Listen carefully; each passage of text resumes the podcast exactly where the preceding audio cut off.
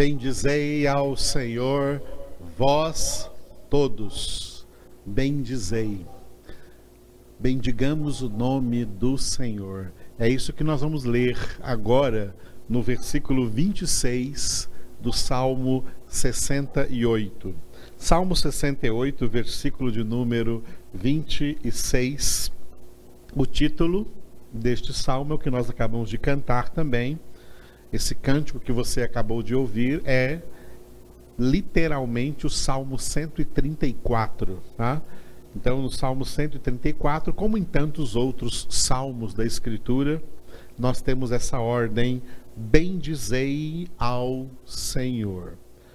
Leiamos então o versículo 26 do Salmo 68. Bendizei a Deus nas congregações, bendizei ao Senhor, vós que sois da estirpe de Israel. Repetindo, bendizei a Deus nas congregações, bendizei ao Senhor, vós que sois da estirpe de Israel. Aleluia. Bom, em primeiro lugar, vamos é, resolver o problema histórico tá? E entender também a interpretação profética deste elemento histórico. O elemento histórico se encontra aqui na citação de Israel, da nação de Israel lembrando sempre isso que eu preciso, sinto que preciso sempre repetir quando a oportunidade surge aqui da própria palavra de Deus. Vocês notam em cada congregação que eu não fico trazendo uma palavra qualquer para vocês que eu quero trazer. Eu vou seguindo a palavra conforme ela está escrita. Por isso nós estamos seguindo aqui, né, cada versículo do Salmo 68, como vamos seguindo cada salmo, e hoje foi o dia do 145, como vamos seguindo Atos dos Apóstolos, estamos no capítulo 9, hoje vamos ver o versículo 26 e assim por diante, tá? Então eu não fico trazendo para vocês uma palavra assim que eu fico lá né, pensando que palavra que eu vou trazer, escolho uma palavra e venho trazer. Não, eu venho seguindo o contexto. E o que a palavra de cada dia trouxer, é sobre isso que nós refletimos, meditamos, porque é a palavra do Senhor nosso Deus. E quando surge uma palavra como essa, eu faço questão de, de frisar algo importante que não faz parte do pensamento, do entendimento, infelizmente, da maioria dos crentes, da maioria dos evangélicos. Eles não enxergam essa realidade. A realidade que procede das duas, da existência das duas alianças. Sempre vocês me veem frisando acerca da antiga aliança e da nova aliança. Essas duas alianças elas têm características muito distintas. Uma dessas características é que a primeira aliança ela era provisória desde a sua instituição, que foi a partir do chamado de Abraão, portanto, a partir ordem bíblica de Gênesis capítulo 12. A, no, a antiga, desculpe, a antiga aliança, a velha aliança, começou ali a partir de Abraão e ela nasceu com data de validade. Ela ia acabar. Ela era uma aliança provisória essa aliança já acabou, essa data de validade já chegou. Quando foi a data de validade? Gálatas 4:4 marca a data da validade. Em Gálatas 4:4 Paulo Paulo declarou, o apóstolo Paulo declarou: Chegada a plenitude do tempo, Deus enviou o seu filho. Quando Deus enviou Jesus, a vinda de Jesus à terra, a chegada de Jesus marcou o fim da antiga aliança. A antiga aliança não existe mais, não vale mais, ela não é mais vigente e nunca mais ela voltará a valer. Ela já foi cancelada e ela já foi revogada e ela já foi substituída pela nova aliança. Diferente da antiga aliança, a nova aliança ela não é provisória.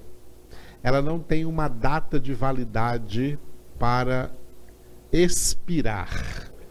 A nova aliança vai durar por toda a eternidade.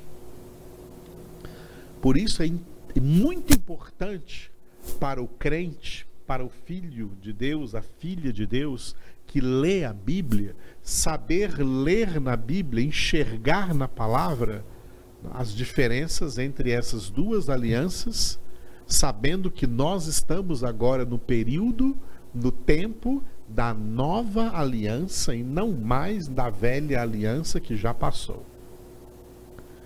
Outra característica da velha aliança. Na, na velha ou antiga, velha ou antiga, a mesma coisa, fico repetindo essas duas palavras, mas são sinônimas. Na antiga aliança, tá?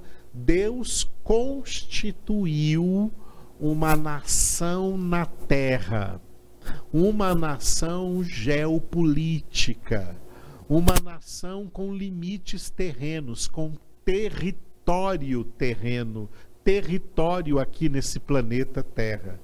Justamente esta nação que levou o nome de Israel. Por isso está escrito: Bendizei ao Senhor, na parte B do versículo: Bendizei ao Senhor, vós que sois da estirpe de Israel, ou seja, vós que sois descendentes de Abraão, Isaque e Jacó.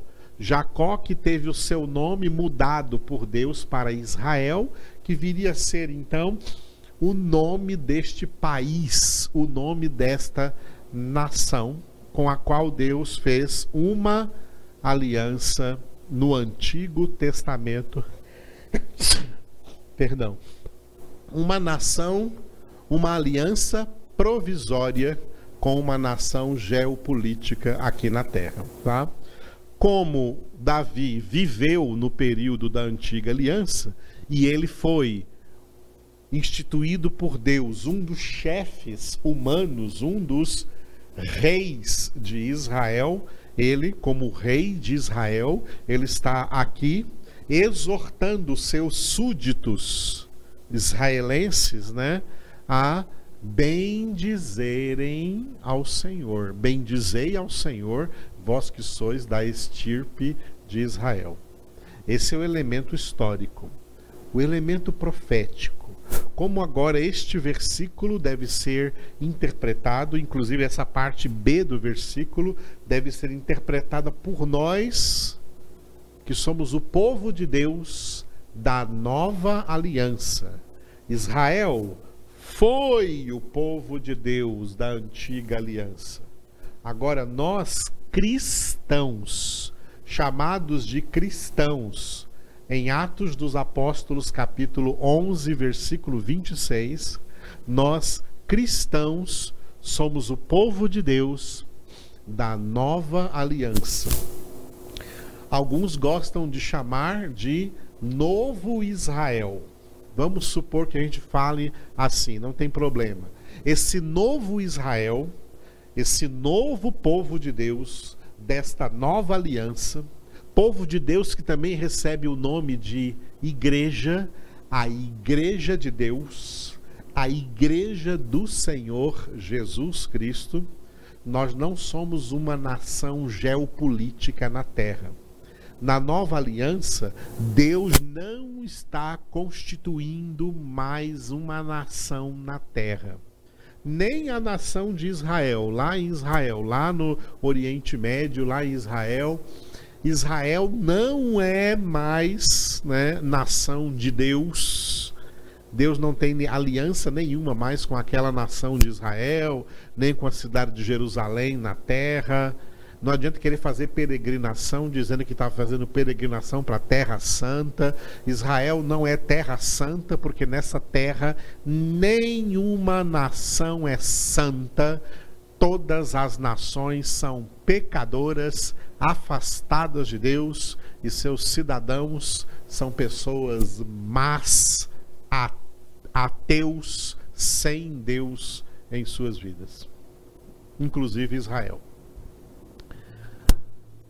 Na nova aliança, Deus está constituindo não um povo nacional, numa nação geopolítica plantada aqui nessa terra. Na nova nação, Deus está constituindo um povo espiritual.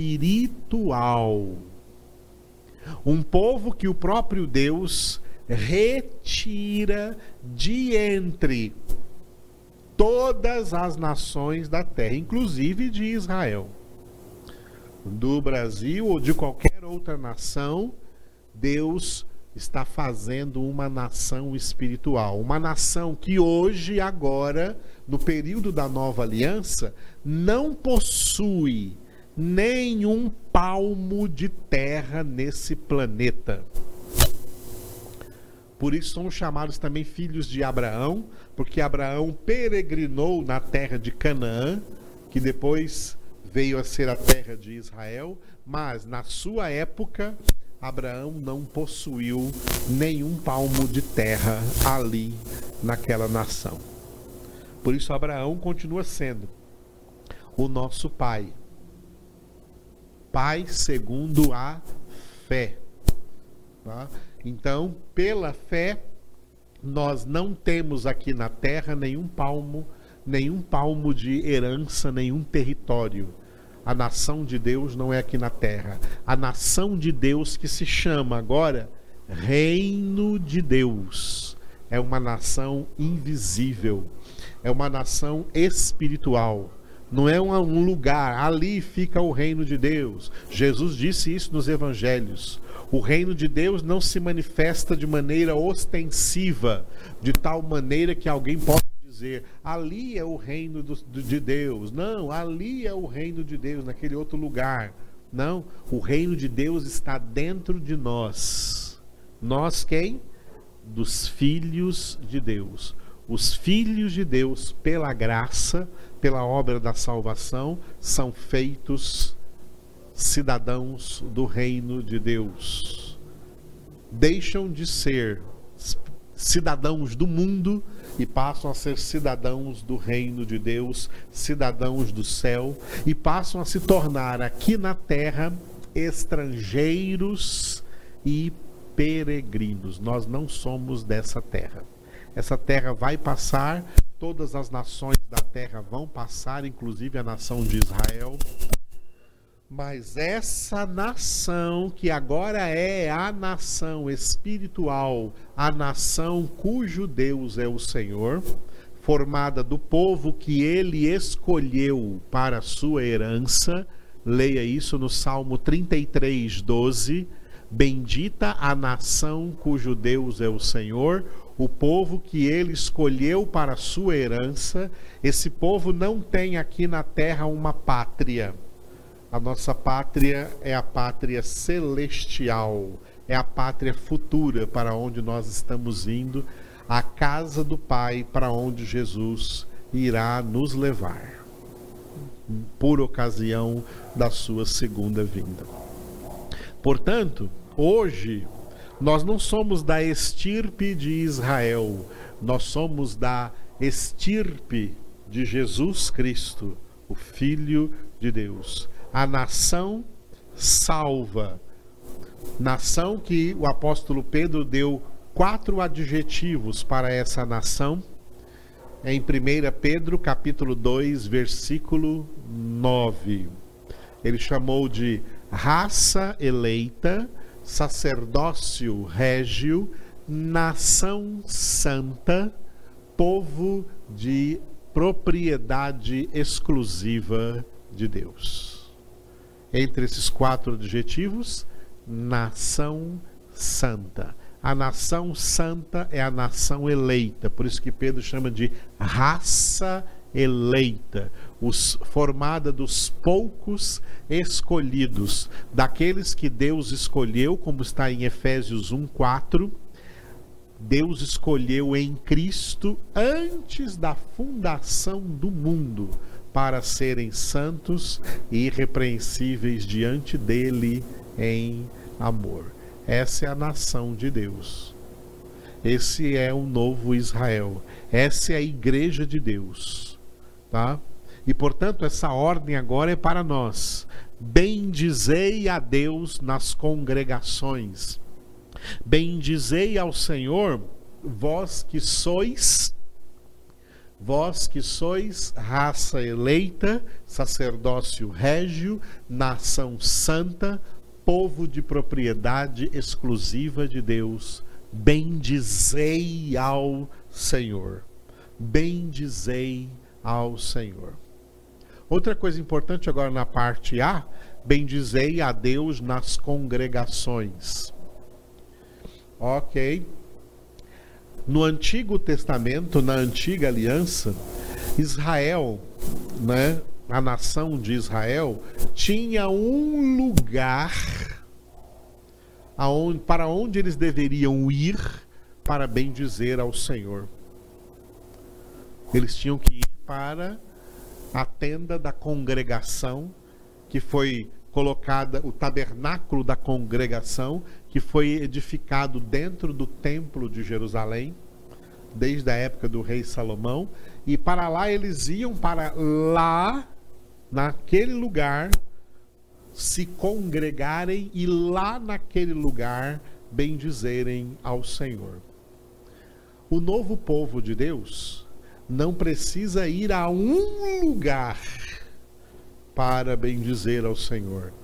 O povo de Deus, congregados espiritualmente, não em um lugar físico, material, mas congregados, reunidos espiritualmente em Cristo Jesus, tem que bendizer o Senhor em todo tempo, em todo tempo, em todo lugar. Nós não temos um lugar para bendizermos ao Senhor. Em todo lugar que nós estivermos, nós, estamos bendiz... nós temos que estar bendizendo ao Senhor. Nós não temos uma hora, um horário especial marcado para naquele horário bendizermos ao Senhor. Nós temos que bendizer ao Senhor o tempo todo, em todos os horários, em todas as horas do dia, em todos os minutos do dia. Essa é a interpretação espiritual para este versículo. E por isso que quando surgem verbos como este, o verbo bem dizer, eu gosto de esclarecer algo que hoje eu quis colocar no formato de slide nessa arte para vocês. Cinco verbos, cinco verbos e depois um sexto verbo que representa todos esses cinco, um sexto e um sétimo. Os cinco primeiros verbos que estão aí de azul: bem dizer, louvar, exaltar, glorificar, engrandecer. Estes cinco verbos, tá? bendizer a Deus, louvar a Deus, exaltar a Deus, glorificar a Deus, engrandecer a Deus, todos esses verbos se resumem em um só, que eu coloquei embaixo aí de vermelho: adorar a Deus. Tudo isso é adoração. Mas adorar é igual a obedecer. Portanto, como que nós, filhos de Deus, prioritariamente bendizemos a Ele, louvamos a Ele, exaltamos, glorificamos, o engrandecemos, o adoramos por meio da obediência. Esses são os verdadeiros adoradores, são filhos obedientes.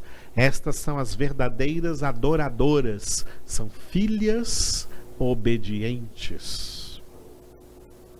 Esta é a verdadeira adoração a qual Jesus se referiu em espírito e em verdade, a obediência. E por isso eu coloquei esses dois versículos de João 4 como referência a esse nosso texto de hoje do Salmo 68. Jesus declarando para a mulher samaritana, o apóstolo João foi o instrumento do Senhor para que chegasse até nós esta palavra. Mas vem a hora, e já chegou, em que os verdadeiros adoradores adorarão o Pai em espírito e em verdade, porque são estes que o Pai procura para seus adoradores. Deus é espírito e importa que os seus adoradores o adorem em espírito e em verdade. Repetindo tudo, porque é muito importante essa palavra. Mas vem a hora e já chegou em que os verdadeiros adoradores adorarão o Pai em espírito e em verdade, porque são estes que o Pai procura para seus adoradores. Deus é espírito e importa que os seus adoradores o adorem em espírito e em verdade. Eu vou repetir só o que eu coloquei de vermelho neste versículo. Os verdadeiros adoradores adorarão o Pai em espírito e em verdade. Importa que os seus adoradores o adorem em espírito e em verdade. Estes verdadeiros adoradores que praticam a verdadeira adoração, que é adoração em espírito e em verdade, são os filhos obedientes em tudo ao Pai, obedientes em tudo à Sua palavra. Modelo perfeito de verdadeiro adorador, Jesus, o Filho de Deus que em tudo foi, enquanto homem na terra, obediente ao Pai até a morte e morte de cruz. Notando que para ser obediente ao Pai, para obedecer a palavra, isto implica em humilhação por isso está escrito em Filipenses 2 que Jesus humilhou-se, tornando-se obediente até a morte e morte de cruz. A soberba faz com que as pessoas encarem a palavra de Deus como loucura, como coisa impossível. Não dá para praticar isso aqui, não, porque eu não vou ficar me humilhando para praticar a palavra de Deus, eu tenho que me humilhar. Ninguém gosta de se humilhar. As pessoas gostam de se exaltar. Só que essa mesma palavra declara que todo que se exalta será humilhado, mas o que se humilha será exaltado. Jesus se humilhou, tornando-se obediente até a morte morte de cruz por isso Deus o exaltou sobremaneira e lhe deu o nome que está acima de todos os nomes, para que ao nome de Jesus se todo joelho no céu, na terra e debaixo da terra, e toda língua confesse para a glória de Deus Pai que Jesus Cristo é Senhor. Está vendo como a humilhação gerou exaltação, da mesma forma, a exaltação gera humilhação. A tendência do homem pecador é se exaltar, jamais se humilhar. Humilhação é doutrina bíblica, é doutrina evangélica, é doutrina dos filhos de Deus. Humilhação é o aprendizado da humildade. Por isso essas duas palavras têm a mesma raiz: humilhação, humildade.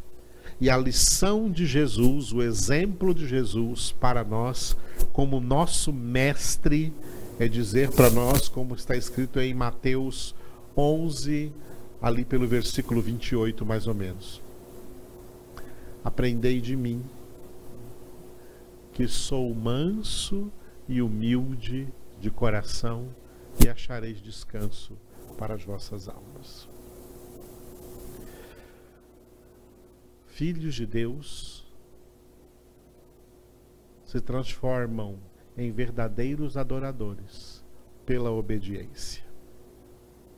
Muitos já me ouviram falar muitas vezes combatendo esta heresia que surgiu nos últimos 40 anos, as últimas duas décadas do século passado e se mantém nessas primeiras duas décadas deste século 21. A heresia de que adoração é música, de que adorar a Deus é cantar, cantar ou tocar. Então que quem é adorador é músico, Adorador é quem canta e toca. Errado, isso é mentira, isso é heresia. Adorar a Deus não é cantar, adorar a Deus é obedecer a Deus em tudo quanto faz. A adoração que sobe a Deus não é necessariamente um cântico que sobe a Deus. A adoração que sobe diante de Deus são os nossos atos de obediência, nossas atitudes de obediência, nosso comportamento obediente ao Senhor, nossa conduta obediente ao Senhor, de acordo com a Sua palavra. É assim que o justo viverá viverá pela fé. Viver pela fé, viver praticando a palavra. Por isso Jesus disse: quem ouve a palavra, mas não pratica, edifica sobre a areia, grande será a sua ruína, mas quem ouve a palavra e a pratica, edifica sobre a rocha. Se torna pessoa firme e inabalável. Esse é verdadeiro adorador. E quem adora a Deus pela obediência em tudo quanto faz na sua vida, até quando canta, se canta, e até quando toca, se toca algum instrumento, está adorando a Deus. Já que a Escritura também manda cantar, tocar a Deus é um ato também de obediência.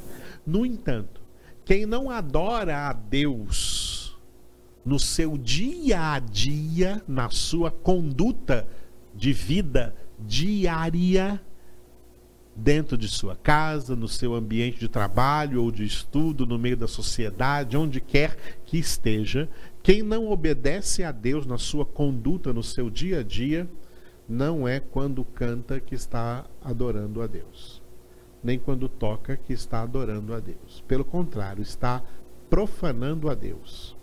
Está chamando a ira de Deus. Está provocando a ira de Deus. Essa é uma das razões pelas quais Deus fica irado ao ver pessoas com essa hipocrisia que vem cantar, tocar, mas no dia a dia não obedecem ao Senhor. Não são verdadeiros adoradores verdadeiros adoradores são aqueles que obedecem a Deus. São esses que o Pai procura para seus adoradores. Que Ele ache em mim, que Ele ache em você, que Ele ache em nós.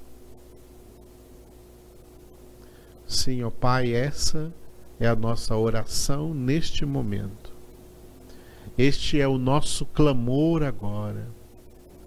Que nós sejamos, pela tua graça, pela obra da salvação, pela nossa santificação, que nós sejamos transformados nestes verdadeiros adoradores que tu procuras, que te adoram em espírito e em verdade que te bendizem, te louvam, te exaltam, te glorificam, te engrandecem, te adoram pela obediência.